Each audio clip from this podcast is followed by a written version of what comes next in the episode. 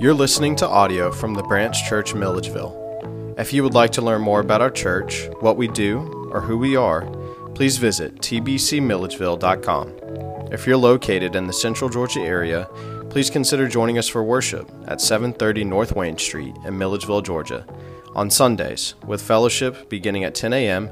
and worship kicking off at 1030.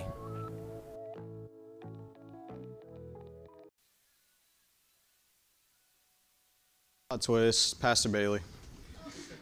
Um, Pastor Brian is out uh, with COVID um, along with mom. So some of you guys know that. Thank you for keeping them in your prayers. Feels like everybody's kind of getting sick. Um, I know some sniffles getting fended off left and right. So um, praying for you guys as well. And grateful to see all of you here this morning, um, church family. So if you would jump to John 19 as we continue on here.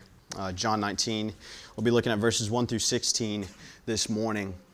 Um, you see the title of our message here this morning No King but Christ. No King but Christ.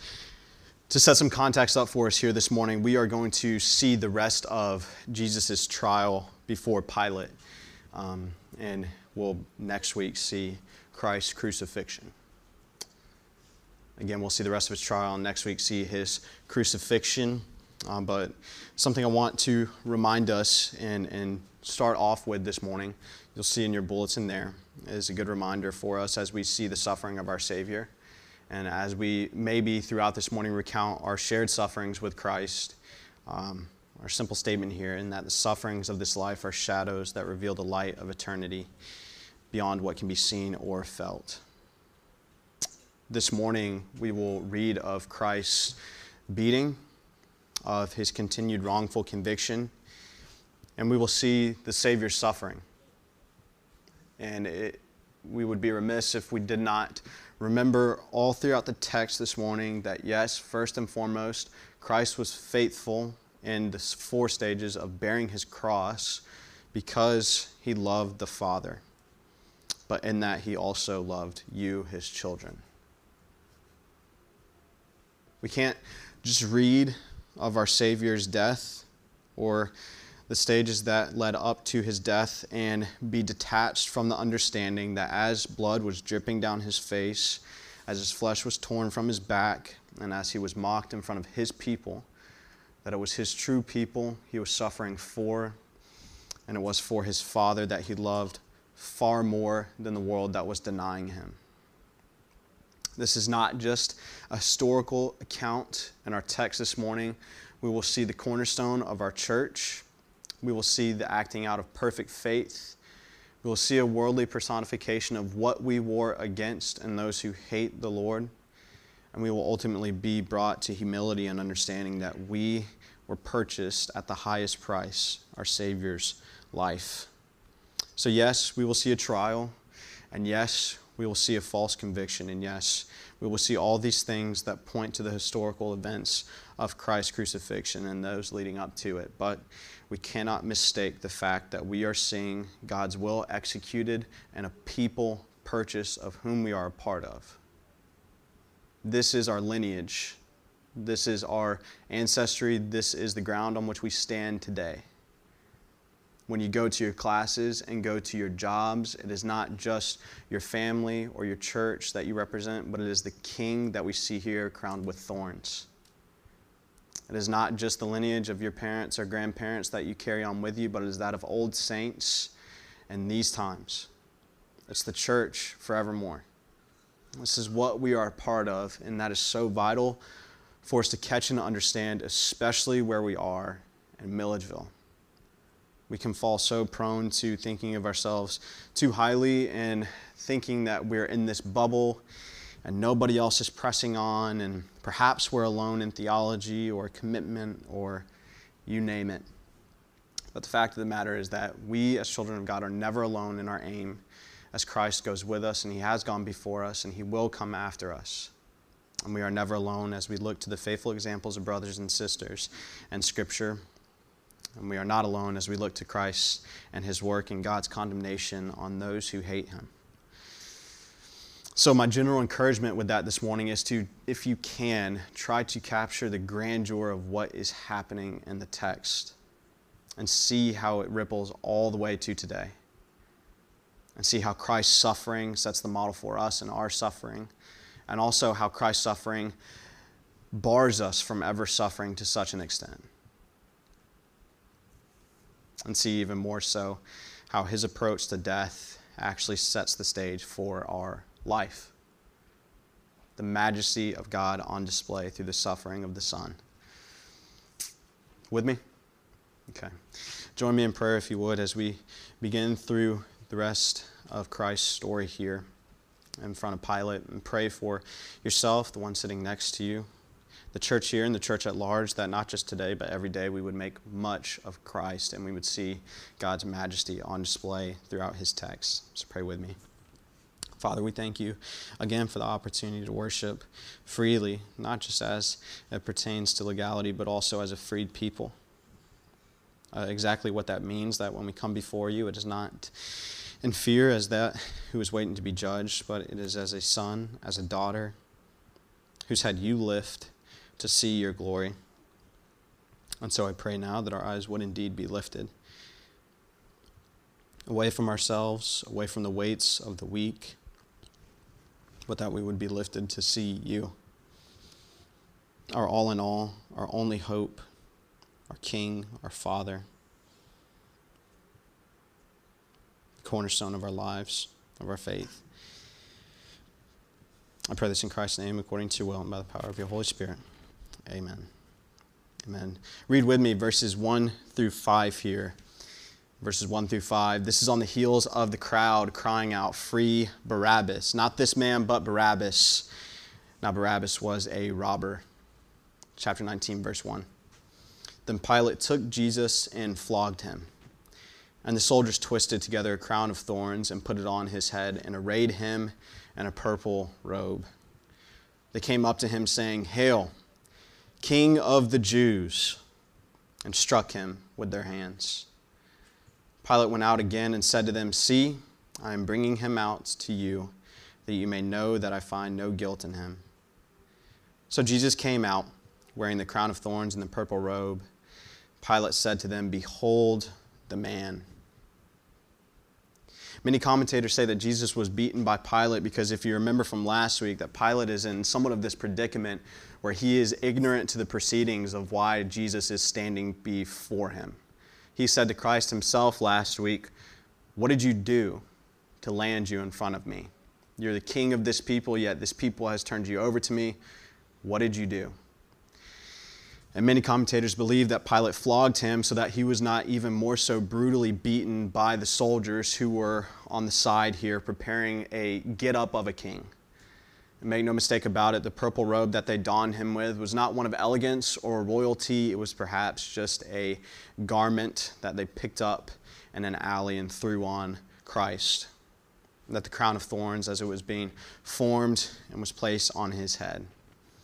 Pilate, a couple times in our text this morning, you will see present Christ to the people, this being the first instance maybe hoping that the Jews would see that he was beaten for his crimes, the biggest air quotes possible there, of claiming he is one with God, the Messiah, and maybe hoping that this would be enough for the crowd, that their foolishness would be satisfied. And so he brings Jesus out. See, I am bringing him out to you that you may know that I find no guilt in him. Behold the man.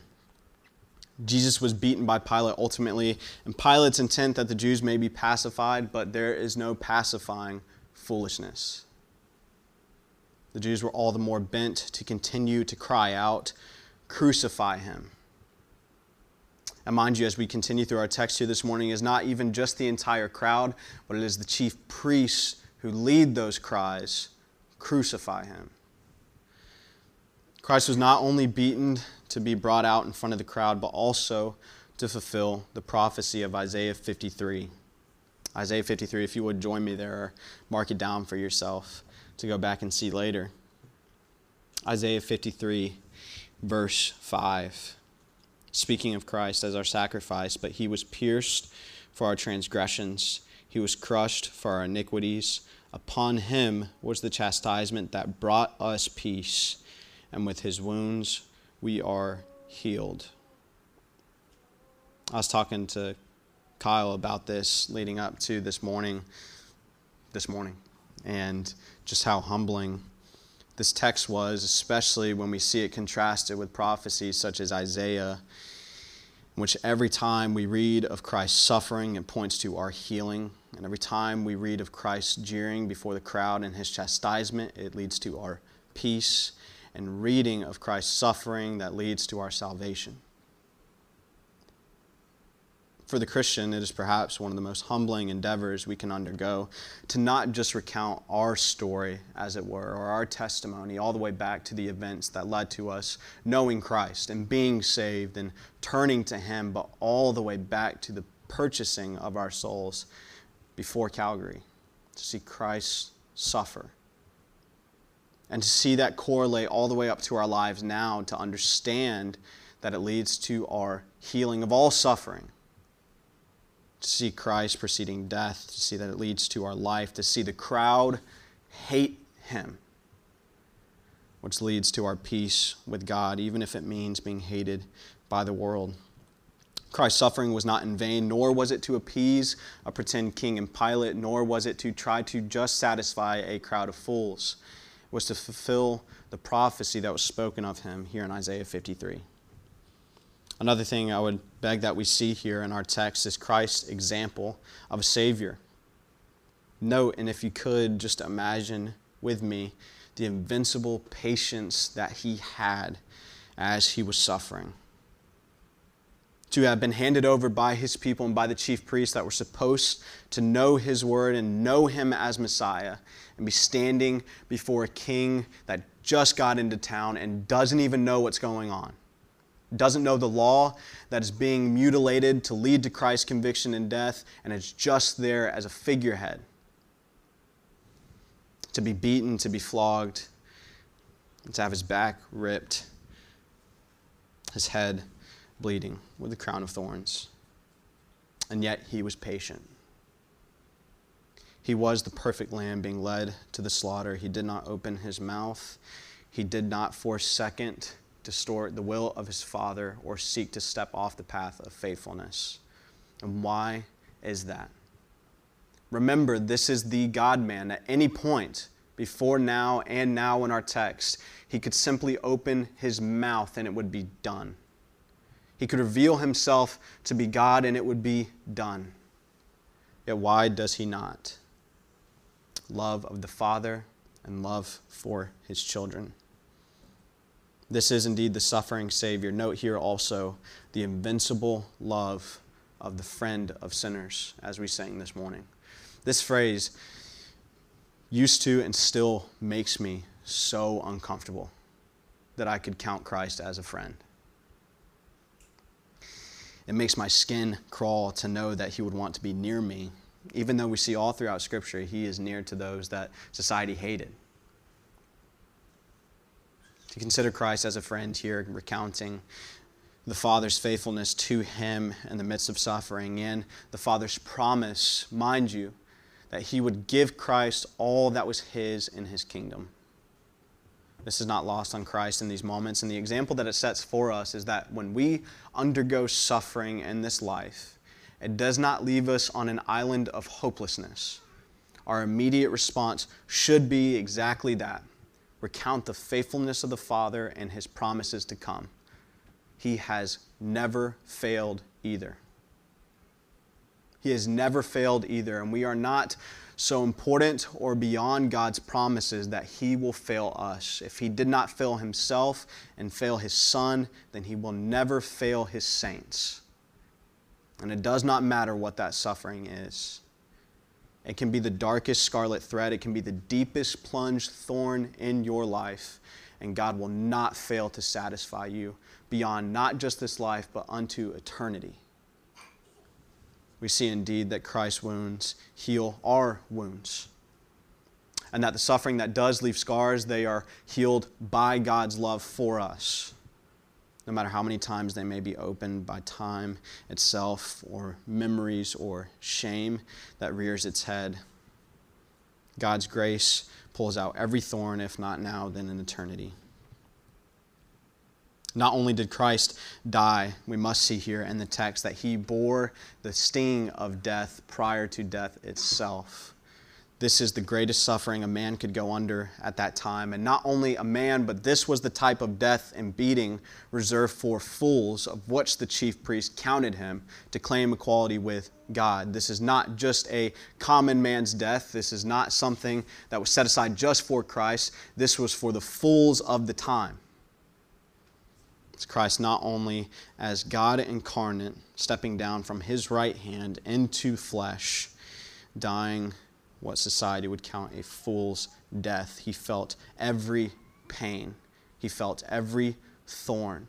I love what R.C. Sproul writes about Christ's manhood and that he was truly man. That means leading up to this now, he felt every weight of temptation that we could ever feel to its fullest extent.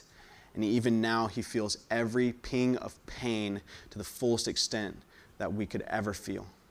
And not only that, but the shame that comes crashing down with that crown of thorns, knowing full well that he is bearing it for sinners.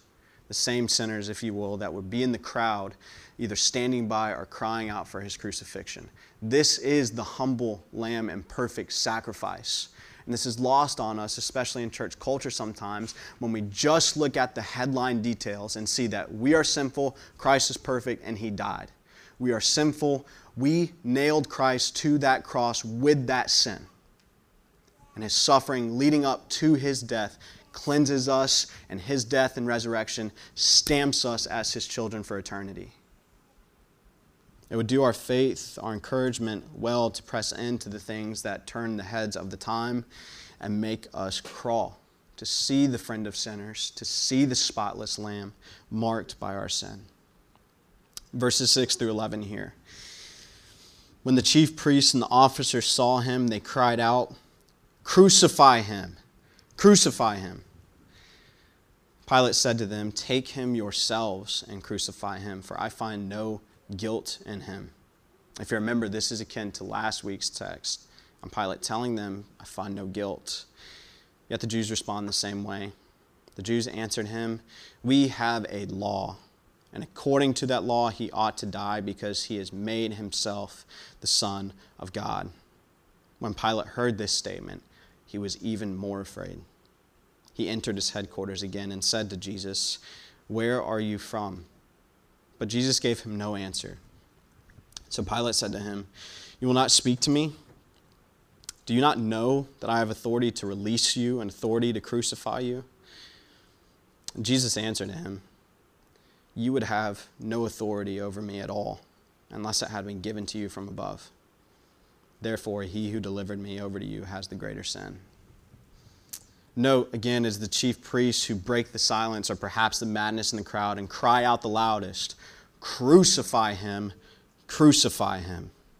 Those who guarded the text and spoke of the coming Messiah are now seeking Christ's life because, in their words, he has made himself the Son of God. They do not know with the lies that they say, they speak truth.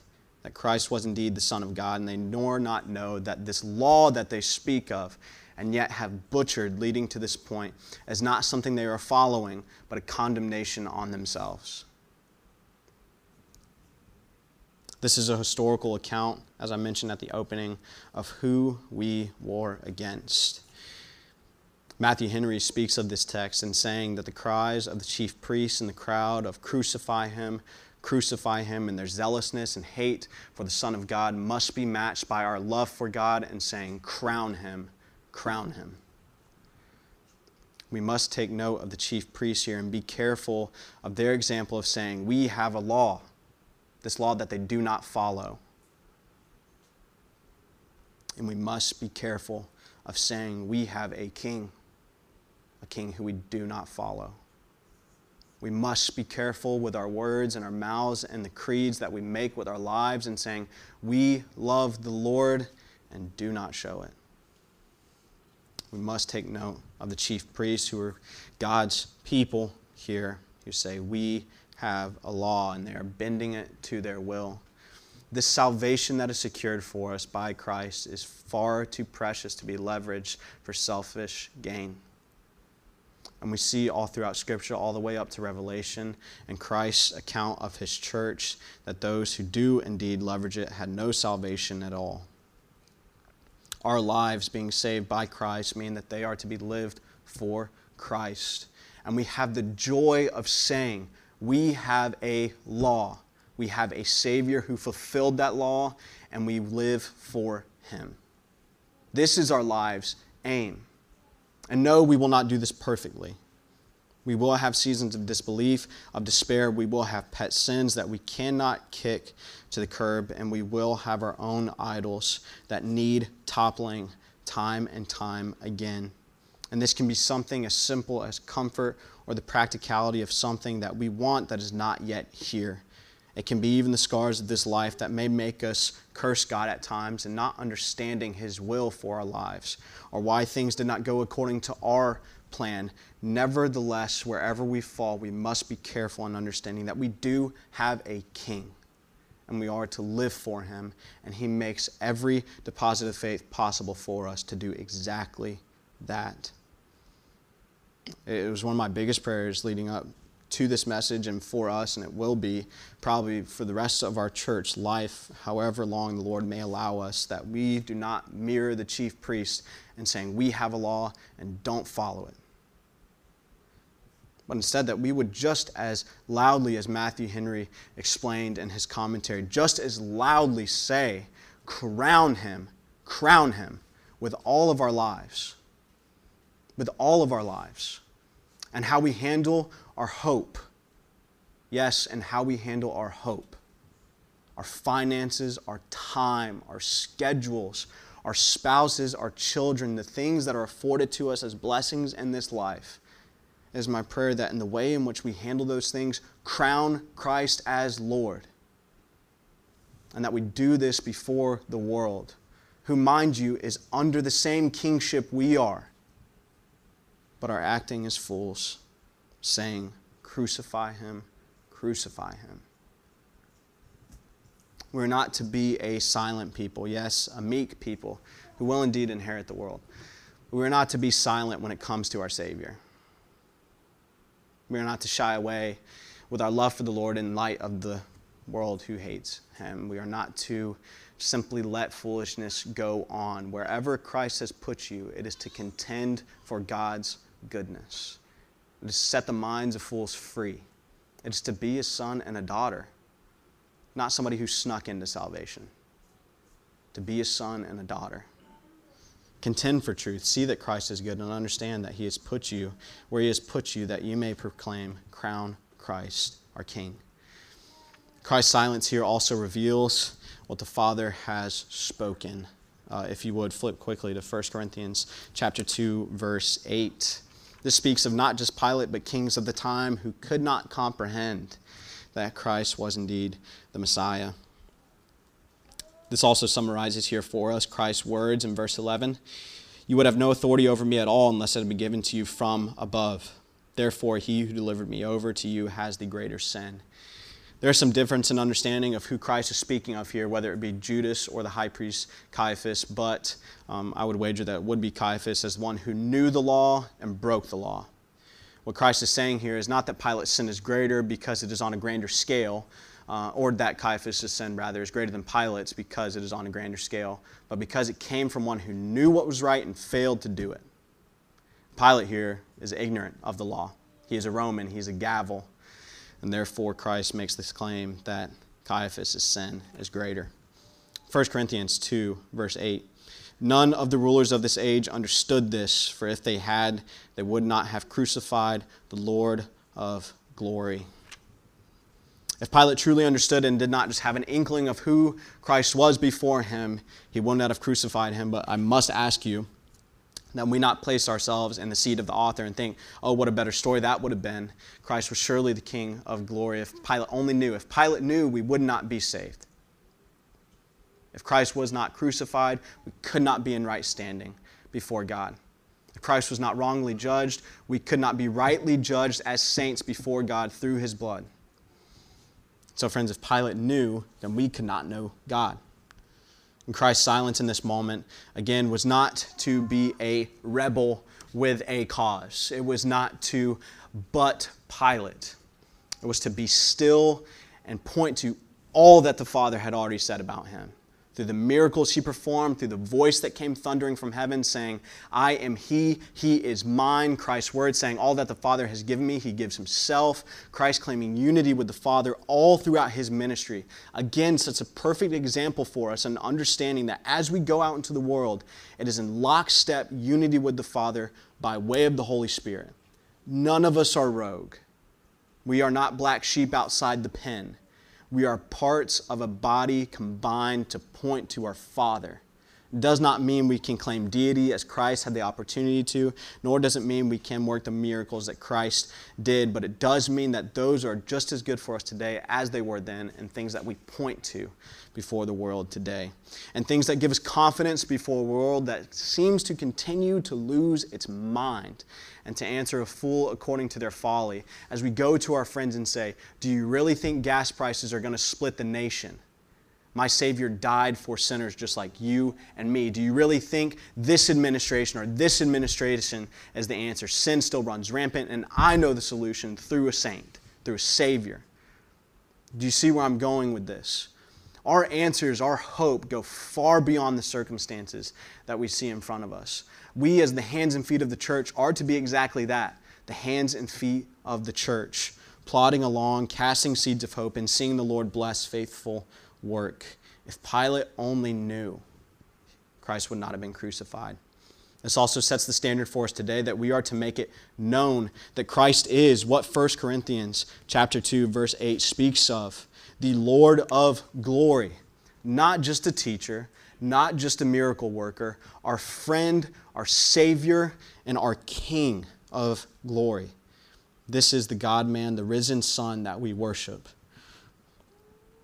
And we are to do this in such a way that is infectious in all of life and all of the world.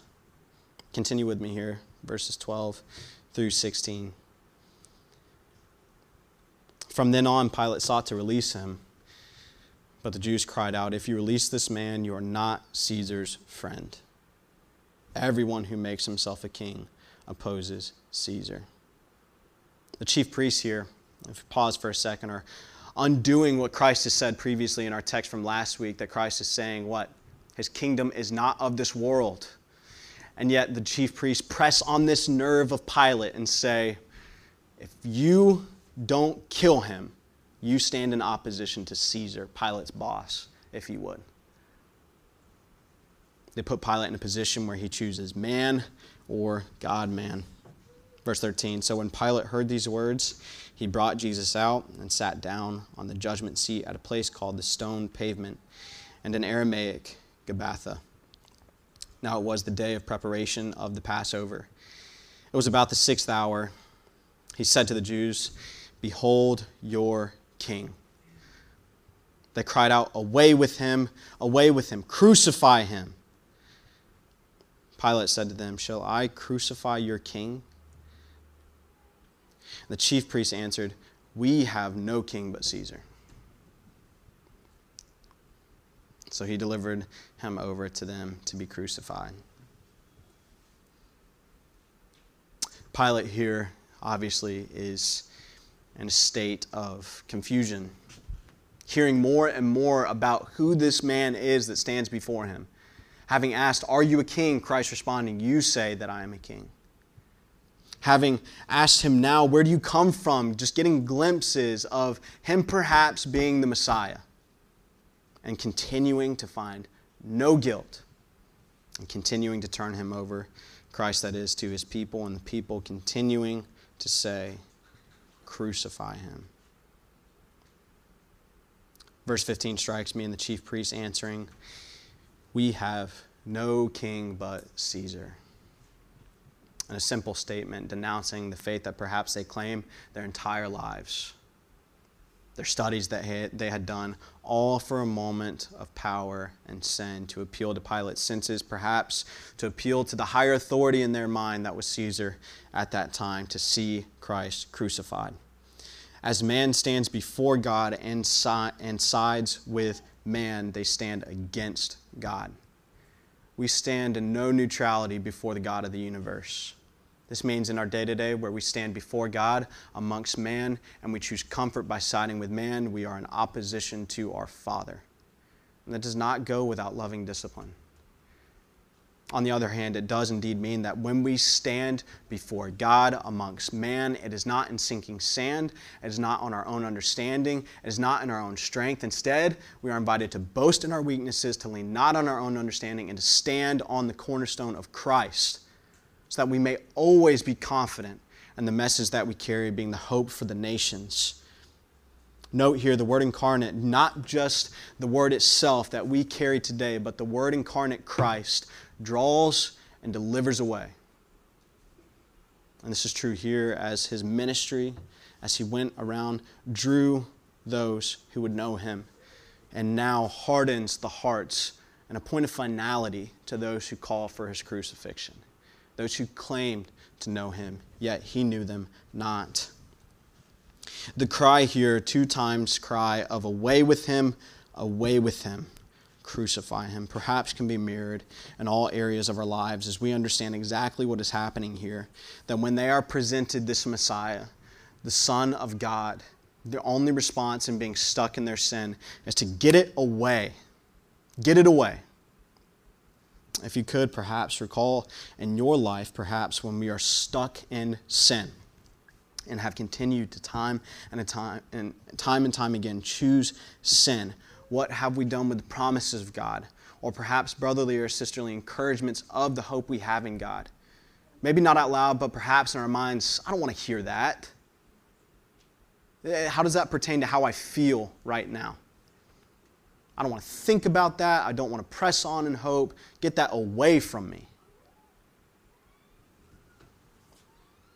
I know I myself am certainly indeed guilty of that when it pertains to hopelessness and you can only ask Abby or brothers who have encouraged me in here and how the truth of God wards off the sin that is still wrapped into our flesh. And it does incite it at times, and that we say, away, away. This leaves us in those lulls of faith or disbelief where we feel stuck and not wanting to move. We feel hopeless, although we're in the presence of hope. We feel lost, although we have the only way to truly live written on our hearts in the law and gospel. And we say, Away, away. I don't want that right now. The good news for us this morning is that despite those times in our own lives, and despite where we have seen that in one another, Christ is always faithful and never departing from his children. Never. Never, even when we are reading of His truth and we say, away, away, Christ is always there, omnipresent with us. He's never left our side, He never will. The Spirit is in us, friends. It is with us every step of the way, despite our faithlessness. And it is in those moments that we can instead turn away from ourselves and see the faithfulness of the Lord. So instead of saying, away, away, just as the crowd does to Christ, we can instead say, Away, away to our sin when we properly behold the Lord. That when we truly see Him and His goodness and recount His wondrous deeds and the salvation that He has allotted for us, we can see the things of this world and say, Get away. Lust, addiction, hopelessness, disbelief. I have a king who reigns now. What am I going to do with hopelessness? Disbelief in ministry, whether it be an invite of a friend time and time again. Disbelief with yourself, whether it be a truth neglected time and time again. What benefit do we have from playing to our flesh when we have been freed with salvation? What can we possibly have to do with the niceties and the lusts of the world, with powers and principalities? What can we do with that when we reside with the King of glory? John Piper writes about this often in that we be careful as Christians to answer foolishness and fools according to their folly. That we instead not make much of the sin that so encamps against us, that we can't possibly see over and around it when it is nothing more than a little mound of dirt at the foot of the cross of your King that is covered in his blood and his side pierced. When we stand on Christ, we can, with good conscience and full, full authority, say, Away, get away from sin. What do we have to do with sin when we're friends of the Savior? Nothing. Nothing. We are invited to be at peace with God. We are invited to free sinners against Christ who say, Away, get Christ away. When you go to your friends and your family and you see them say, I don't need that. If that works for you, that's great for you. Live your truth. I have mine. We can stand in the pocket and say, No, you don't. You don't. You don't stand in your truth, you stand before a holy God. What is your defense? What is your hope? What is your reason for living? Are you living? Yet we cannot do this if we do not stand on Christ. And what I'll leave us with is this as we approach the death of Christ and the coming weeks and verses on that, we see that Christ's death and resurrection cast death away forevermore. Forevermore. Christ on the cross says, Away with the sin of his children, away with the sting of death away with death's victory and ushers in the reign of his Father, of what we stand in today. Friends, if you are perhaps missing the thrust of this morning or the reason for base in some of these points, it, it is this that no thorn we bear matches the thorns that our Savior wore on his head. No suffering we undergo can possibly compare with that of Christ. No loneliness we feel, no matter how trapped we feel in a stage of life, no matter how much memories of death sting and seek to derail us, or disbelief clings closely, or doubts of God's goodness, or perhaps what He will do through His church, no matter what it is we go through in this life, Christ presses all the more deeper than any thorn can, and He heals with His wounds and saves with His death, and that is the foundation of the Christian life. Amen? That is our reason for living. He is indeed our all in all, not just our all sometimes. He's not something to just study that we might know, just to say we have a king and not love him and live for him. If today mean anything in the life of this church, church and perhaps in your life, it would be this. I pray it would be this to, yes, take stock of the thorns that press and do something with them. Turn them over to Christ and the hope that He provides. See how He has always provided for you, always provided, and promises to do so up to eternity. See that it is true indeed that the sufferings of this life are nothing but shadows that reveal the glory and the light behind them that awaits us in eternity. That this whole life is a waiting ground of worship for us to prepare us for what we'll do in eternity. And that stand before God, proclaim, Holy, holy, holy. Crown him King of Kings. And so I pray that we would make good practice of doing this now before the world, that we would bring lost brothers and sisters with us, and in everything, no matter what comes our way, as church, as individuals, that we would do that well with one another, that we would always hold one another accountable to hope, to hope, to our King, and to press on in his promises. Amen. Father, thank you again once more for getting to worship you and to do so according to your will to read your word. I pray again that we would be shaped by it and changed, and that whatever weight clings closely to us, we would lay aside, and whenever thorn press deeply, we would see your grace press all the more deep. That we would be freed from ourselves as we have been freed from sin as your children, and that we would truly worship you.